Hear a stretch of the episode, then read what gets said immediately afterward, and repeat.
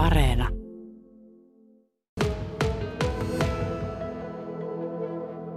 Olen tässä Pauliina Åkerholmin kanssa ja me katsotaan tätä Pietarsaaren kävelykatu maisemaa, tasaista laatoitusta. Miltä tuntuisi tuossa juosta? Varmaan ihan hyvältä, mutta en ole vielä kyllä kokeillut. Sä oot kokeillut juosta vähän toisenlaisissa maisemissa ja vähän toisenlaisella ajatuksella. Videoita on syntynyt muun muassa kuoharilasin kanssa juoksemisesta ja juoksemisesta niin kuin olisi aamulla suurin piirtein suihkusta suoraan lähtenyt juoksemaan hätäpäissään töihin. Mutta kerro nyt ensin, miten susta tuli oikein tällainen blokkaaja?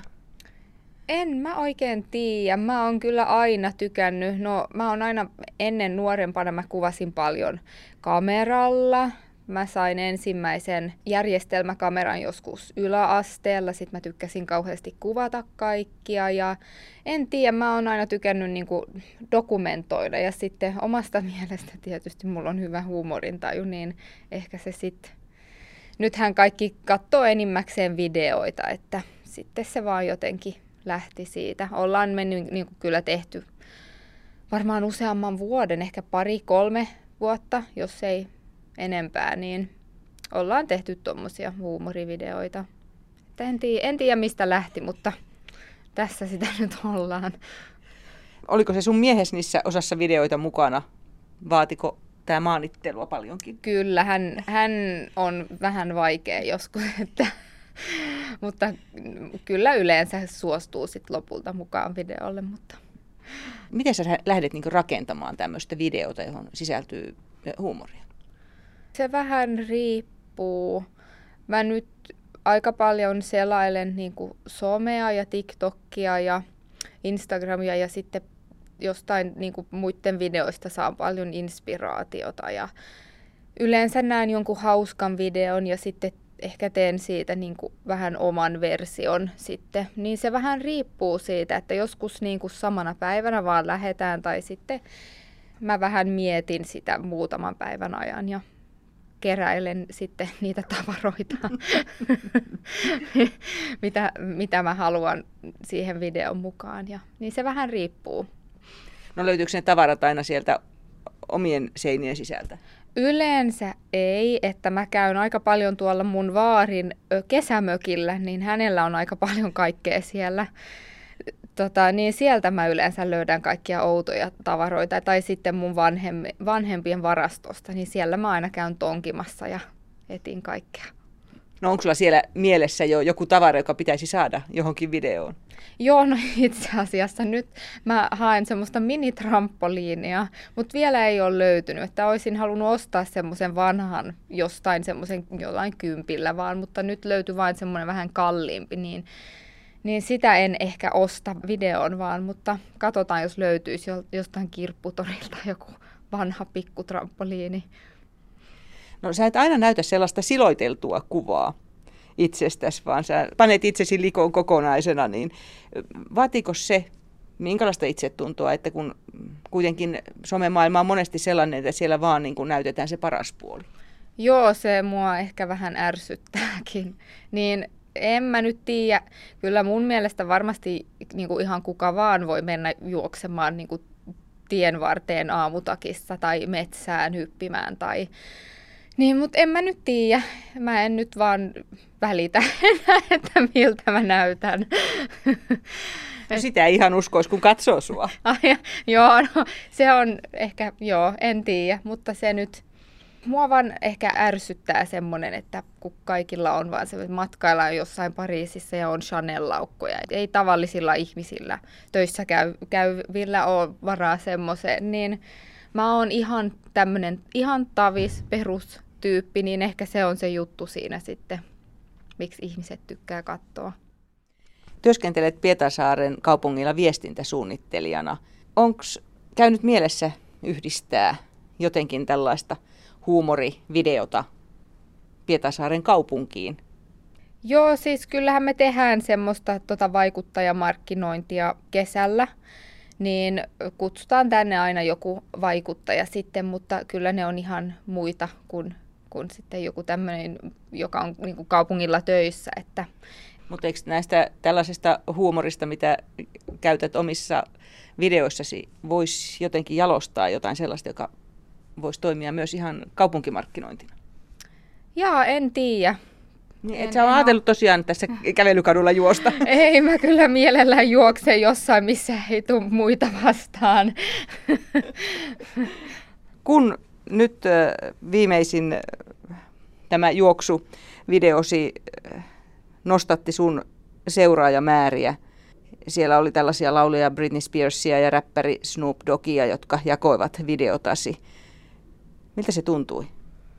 No olihan se kiva tai silleen, en mä nyt oikein tiedä miten mä kuvailisin sitä, mutta tuntui kyllä niin kuin, silleen suurelta, kun mä kuitenkin oon tämmöinen ihan normityyppi täältä Pietarsaaresta, että se video on niin kuin, lentänyt sinne asti toiselle puolelle maapalloa, niin onhan se aika erikoista, että eihän sitä niin kuin joka päivä tapahdu. Mutta oli kyllä kivaa. Miten sä ajattelet, että sä voit hyödyntää nyt tätä seuraajamäärää? No en oikein tiedä, että mä kyllä tykkään tosi paljon, tai on kiva, kun ihmiset niin kuin näkee ja että ihmiset tykkää ja jakaa ja kommentoi ja sitten tuntuu kivalta, kun joku esimerkiksi sanoo, että on ollut tosi huono päivä ja sitten on nähnyt jonkun videon ja sitten on nauranut sille ja silleen, niin sit, en, en tiedä. En ole oikein ehtinyt miettiä vielä, mutta varmasti jatkan kyllä tämän sisällön tuottamista vapaa-ajalla, niin se on kivaa. Oletko miettinyt ansaintaa sen avulla? Öö, no, e, oishan se niinku ihan mukava silleen sivutyönä, mutta Öö, mä en kyllä ole vielä päässyt siihen pisteeseen, että mä en oikein tiedä, että miten niin kuin ihmiset nykyään tekee sitä. Että tuntuu, että monella on niin kuin siinä joku markkinointitoimisto niin kuin välikätenä siinä, että ne on mukana, kuuluu johonkin markkinointiverkostoon ja sitä kautta sitten saa näitä yhteistöitä, millä sitten tekee sitä rahaa, mutta mä en ole ainakaan vielä löytänyt ketään, joka niin kuin toimisi siinä ja myisi tätä mainosta mun kanavan kautta, niin, niin en oikein tiedä vielä, että miten, mutta ehkä joskus. No tuleeko paineita muuten sitten tällaisesta, kun yhtäkkiä seuraajamäärät pompahtavat yli 85 000? Siis nythän itse asiassa on 112 000. Ai jaha. Se siis... tässä koko ajan kasvaa.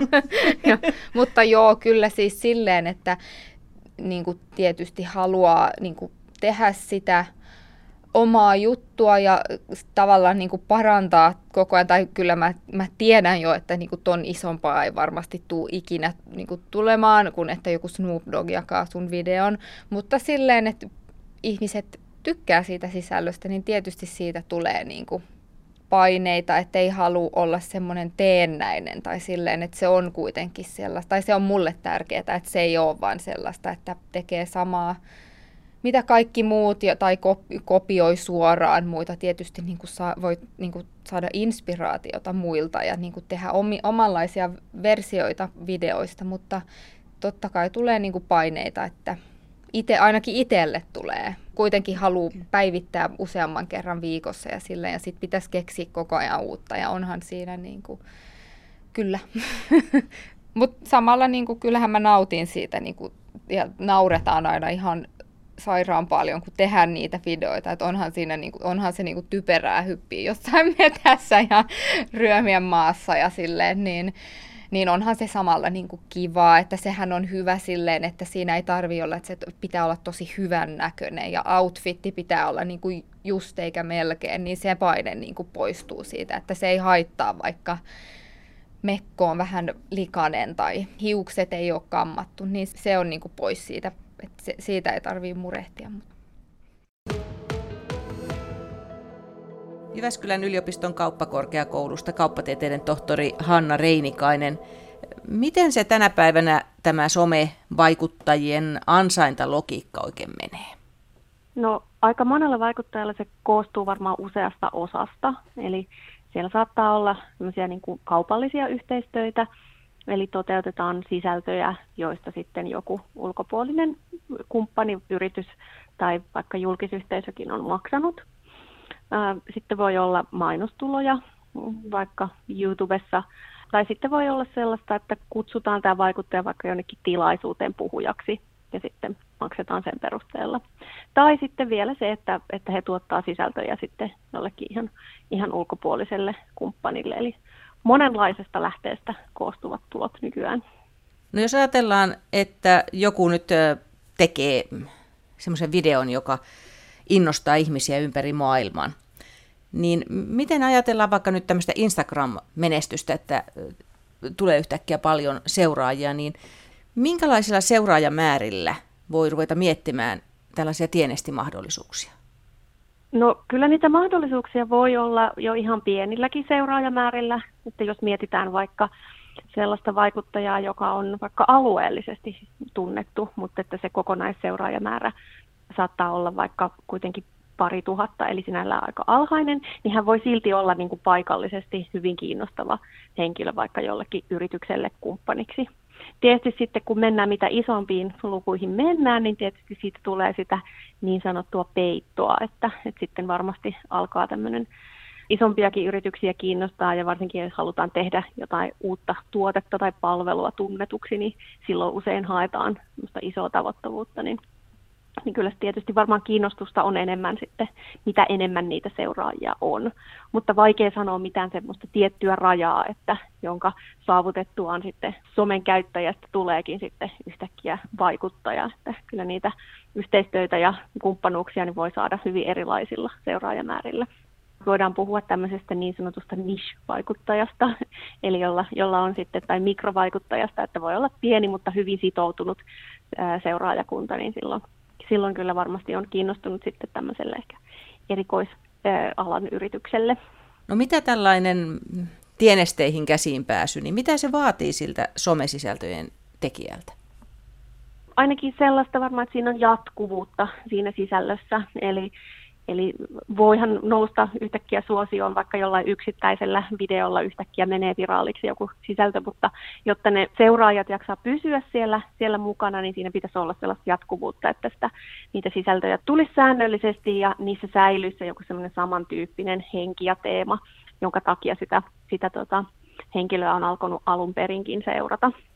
Minkälainen käsitys sinulla on siitä, että kuinka moni sitten aloittaa tällaisen tienestipuolen niin, että alkaa itse hoitamaan sitä, vai kuinka usein käännytään jo heti alkuvaiheessa jonkun toimiston puolelle, joka on erikoistunut tällaiseen kaupalliseen niin. yhteistyöhön? No se varmaan vähän riippuu siitä, minkälaiset resurssit itsellä on, on niin kuin tämmöistä toimintaa pyörittää. Eli voi olla, että niitä kyselyitä alkaa tulla niin paljon, että se niin kuin yksinkertaisesti itse sen pyörittäminen ja myös sen sisällön tuottaminen siinä ohessa niin alkaa olla vaikeata. Ja usein voi olla sille, että siihen on ihan hyväkin saada semmoista ammattilaisen apua suunnittelemaan esimerkiksi sitä, että minkälaisia kumppanuuksia kannattaa ottaa ja kuinka usein niitä yhteistyötä vaikka tekee ja, ja minkä tyyppisiä ne, ne tuota, yhteistyöt on ja miten, miten paljon sitä, sitä kaupallista sisältöä alkaa siellä siellä sisällössä näkyä, koska sekin on sitten sellainen asia, että, että seuraajat saattaa myös helposti kyllästyä siihen sitten, että jos he kokee, että, että heille jatkuvasti tyrkytetään jotain kaupallista sisältöä, että he alkaa kokea, että heistä tulee vähän semmoisia vaan mainonnan silmapareja, eli aletaan kyseenalaistaa sitä sisällöntuotannon merkitystä, niin, niin kyllä siinä varmaan ihan, ihan hyvä on sitten tämmöisen niin ammattilaisten puoleen kääntyä kokonaisuuden suunnittelussa minkälaiset yritykset ovat kiinnostuneimpia meillä Suomessa tällä hetkellä käyttämään somevaikuttajien kanavia? No aika tyypillistä on, se on varmaan tämmöisille kuluttajatuotteita valmistaville yrityksille. Eli haetaan sellaista, että ne somevaikuttajat suosittelee tai esittelee tai testaa vaikka jotain uutuustuotteita siellä omassa kanavassaan. Mutta kyllä yhä niin kuin enemmän erityyppiset organisaatiot, kolmannen sektorin järjestöt ja myös julkiselta puolelta organisaatiot, myös ministeriöt on esimerkiksi käyttänyt kyllä somevaikuttajia, eli, eli kyllä se niin kuin kiinnostus niitä somevaikuttajia kohtaan niin tuntuu laajenevan koko ajan. Mitenkäs pysyvää voi muuten se olla, jos yhtäkkiä saa niin suuren seuraajajoukon, niin kuinka kauan ihmiset odottavat sitä, että tuleeko sieltä yhtä hyvää materiaalia lisää vai No sitä on aika vaikea sanoa, että mikä, mikä saa niin kuin ihmiset pysymään pysymään niin kuin ehdottomasti siinä, siinä sisällön mukana, mutta ehkä just se niin kuin sanoin, että, että semmoinen tietty jatkuvuus, eli, eli sieltä saadaan sitä, sitä samantyyppistä sisältöä, minkä, minkä takia sinne on hakeutunut. Onko se sitten vaikka just huumoria tai, tai jotain muuta inspiraatiota. Ja useinhan seuraajille muodostuu myös sellainen, puhutaan sellaisesta kuin parasosiaalinen suhde, eli sellainen kuviteltu ää, ystävyyssuhde vähän niin kuin siihen somevaikuttajaan. Ää, ja se on tietysti myös sellainen, että, että sitten se, kun oppii ajan myötä tietämään lisää asioita siitä vaikuttajista, niin se myös kannustaa seuraamaan sitten sitä vaikuttajaa niin kuin entistä pidempään. Mutta sitten tietysti niin kuin tavallisissakin ystävyyssuhteissa, niin sitten voi tulla tällaisia mutkia ja kuoppia matkan varrelle, että, että se sisältö tai se vaikuttaja itsessään alkaakin saattaa ärsyttää, joten, joten sitten, sitten silloin sieltä saatetaankin sitten lopettaa se, lopettaa se seuraaminen. Se on kuitenkin aika helppoa, kun se siellä niin kuin yhdellä klikkauksella onnistuu. No moni, joka on tuottanut suuria määriä päivityksiä tuonne maailmaan, on kertonut siihen liittyvästä stressistä, siihen jatkuvaan vaatimukseen tavallaan olla näkyvissä ja tuottaa aina vain mielenkiintoisempaa, milloin hauskempaa, milloin jotain muuta sisältöä sinne, niin miten kuluttava ansaintatapa tällainen someen vaikuttaminen on? No kyllä se, jos ajattelee, että siellä täytyy jatkuvasti olla niitä uusia ideoita ja, ja moni vaikuttaja myös kertoo siellä paljon omasta elämästään. Ja se ei ole sellaista työtä, että sitä pystyisi tekemään niin kuin kahdeksasta viiteen, vaan siellä täytyy olla koko ajan läsnä siellä sosiaalisessa mediassa. Niin onhan se ymmärrettävästi aika kuluttavaa. Ja sieltä voi tulla paljon niitä viestejä, kommentteja seuraajilta, joihin sitten voi kokea niin kuin painetta vastata niihin ja tavallaan olla koko ajan siellä vähän niin kuin asiakaspalvelumaisesti tavallaan läsnä niille seuraajille. Siinä koko ajan laitetaan sitä omaa persoonaa ja omaa elämää peliin, niin, niin kyllä se ihan ymmärrettävästi on tosi kuluttavaa. Minkälaista siirtymää on tapahtumassa, kun ajatellaan blokkaajien, blokkaajien, tupettajien tuotoksia, niin onko nähtävissä joku sellainen suurempi kaava siinä, että mikä on jäänyt vähemmälle ja mitä kohti ollaan menossa enemmän? No yksi asia semmoinen, mikä näkyy tietysti myös, niin kuin, että mi, mitä kanavia nämä vaikuttajat käyttää. Että varmaan blogien se sisällön tuotanto ja lukeminenkin on alkanut jäädä vähemmälle. Ja sitten taas näiden kanavien, kuten Instagram ja TikTok, käyttö on selkeästi lisääntynyt. Mennään semmoiseen niin nopeeseen, vähän jopa reaaliaikaiselta tuntuvaan ja todella no, nopeaan videopohjaiseen viestintään niiden seuraajien kanssa. Ehkä toinen on varmaan myös se, että vaikuttajat aika tarkkaan miettii sitä, että minkälaisten kumppaneiden kanssa he alkaa niitä yhteistyötä tehdä.